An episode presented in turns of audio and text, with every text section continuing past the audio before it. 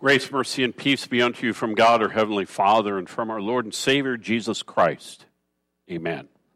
Our text for the 11th Lord's Day after Pentecost is from the Epistle for the he- to the Hebrews, where we read, It is for discipline that you have to endure. God is treating you as sons. For what son is there whom his father does not discipline? If you are left without discipline, in which you have all participated, then you are illegitimate children and not sons. This is our text. My brothers and sisters in Christ, I'd like to tell you a story about a young boy named, let's call him Johnny.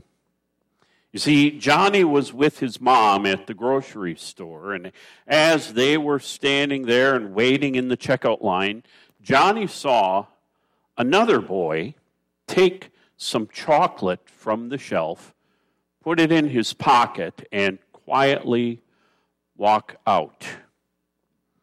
Now, Johnny was hungry, and the chocolate looked so good, so he followed the other boy's example. It seemed so easy.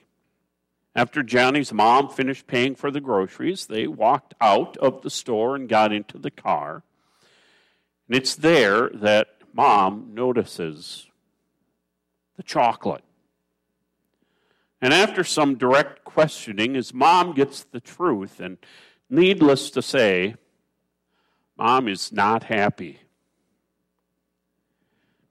It's one of the worst days of Johnny's young life. His mother scolds him, makes him go back and apologize to the manager, and he got no candy for a month. So let me ask you a question How do we see ourselves in this story? Well, I suppose that would all depend on your own perspective, wouldn't it? So let's start with Johnny's perspective. When mom first finds out Johnny gulps and he thinks to himself, Mom's going to kill me. He tries to lie at first, but he realizes all too quickly that mom sees through the lie. He didn't listen when his parents told him it's better to tell the truth right away because the consequences would be worse if he tells a lie. Johnny believes in that moment that mom is just so terribly disappointed in him that she no longer loves him, but rather hates him. And on top of all of that, Johnny told her about the other boy, but she's not mad at him. It must be that she loves him more.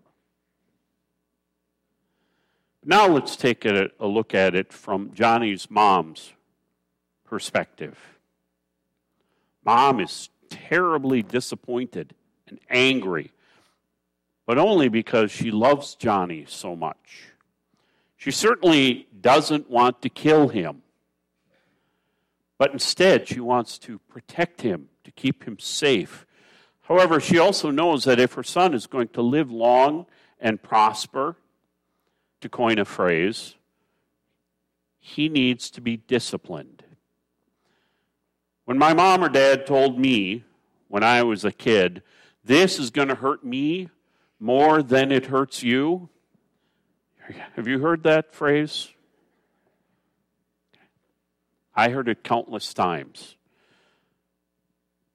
I didn't understand what they meant, at least not until I had kids of my own and started using that same phrase with them. As for the other boy, she's already forgotten him because her focus is on her own dear son, whom she loves rather than some nameless boy. Now, as we examine our text from the book of Hebrews, let's take a look at this text from our own personal perspective. Whenever we suffer, or we're dealing with the consequences of our sin, our first thought might very well be that God either hates us or is mad at us.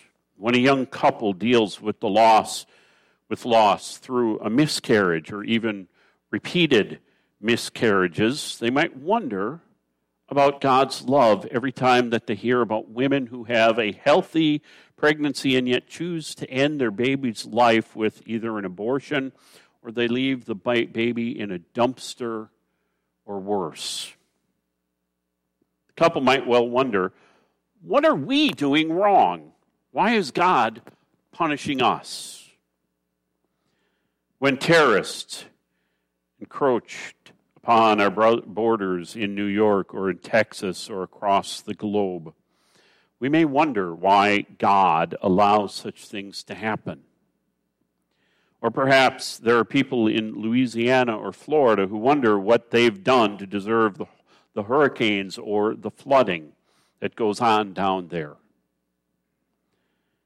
Is, is the problem that we believe God has just been like a sort of like a helicopter parent waiting for us to do something so bad that bam he can catch us in the act and zap us with a bolt of lightning. We see our suffering and our pain and we think that god is cruel because he's putting us through all of these different afflictions. We think that god wants us to suffer and die quite honestly, when we look at ourselves through the mirror of the law, we know that we deserve to die and worse. Now let's take a look at everything from God's perspective.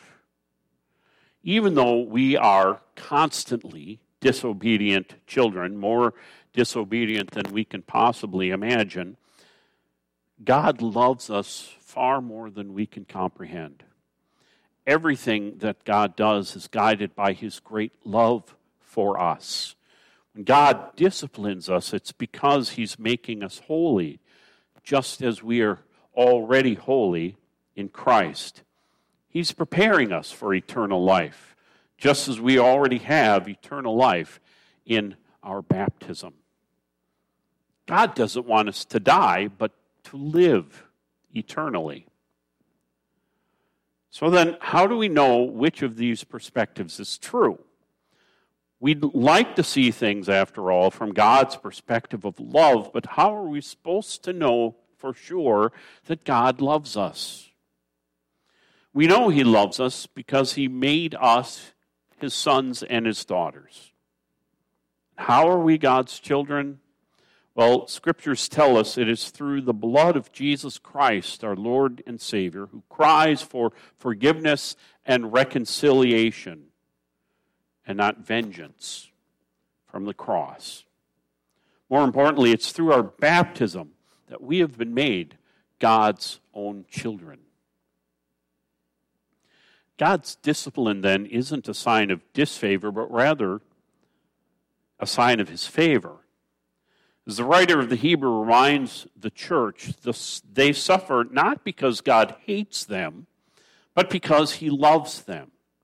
In fact, if they got away with everything and weren't disciplined at all, then it would mean that they weren't God's true children in the first place. So during times of trial, when our perspective, like Johnny, sees God as being unfair or even as the enemy, I'd encourage you to see yourselves as God does, as his own beloved sons and daughters. And if this discipline is seen as coming from a loving father to his dear children, then it must be good and proper for us. Hear the good news again. It is good for us. It's preparation for the heavenly Jerusalem. Look and see it from God's perspective. We live in the suffering of a sinful world for a relatively short time in comparison. God's discipline is his way of guiding us lest we ourselves fall and lose our blessedness forever. What a blessed eternity it will be a city of gold, feasting with angels, perfect holiness, with Jesus. So we endure trial with hope and not despair.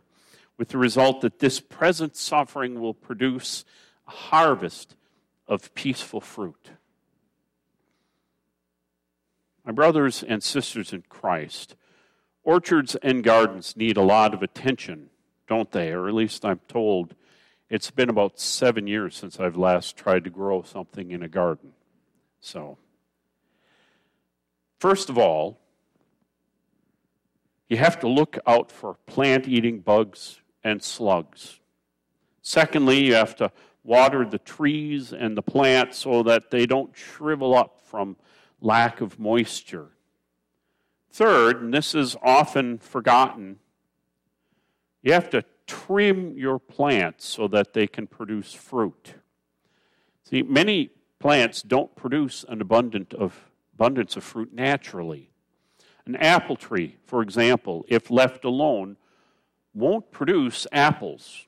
An apple tree must, you have to cut it and trim the apple tree, and then it will produce fruit, not before.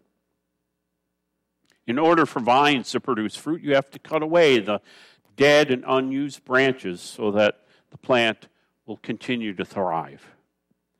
And in the same way, God trims us so that we produce fruit.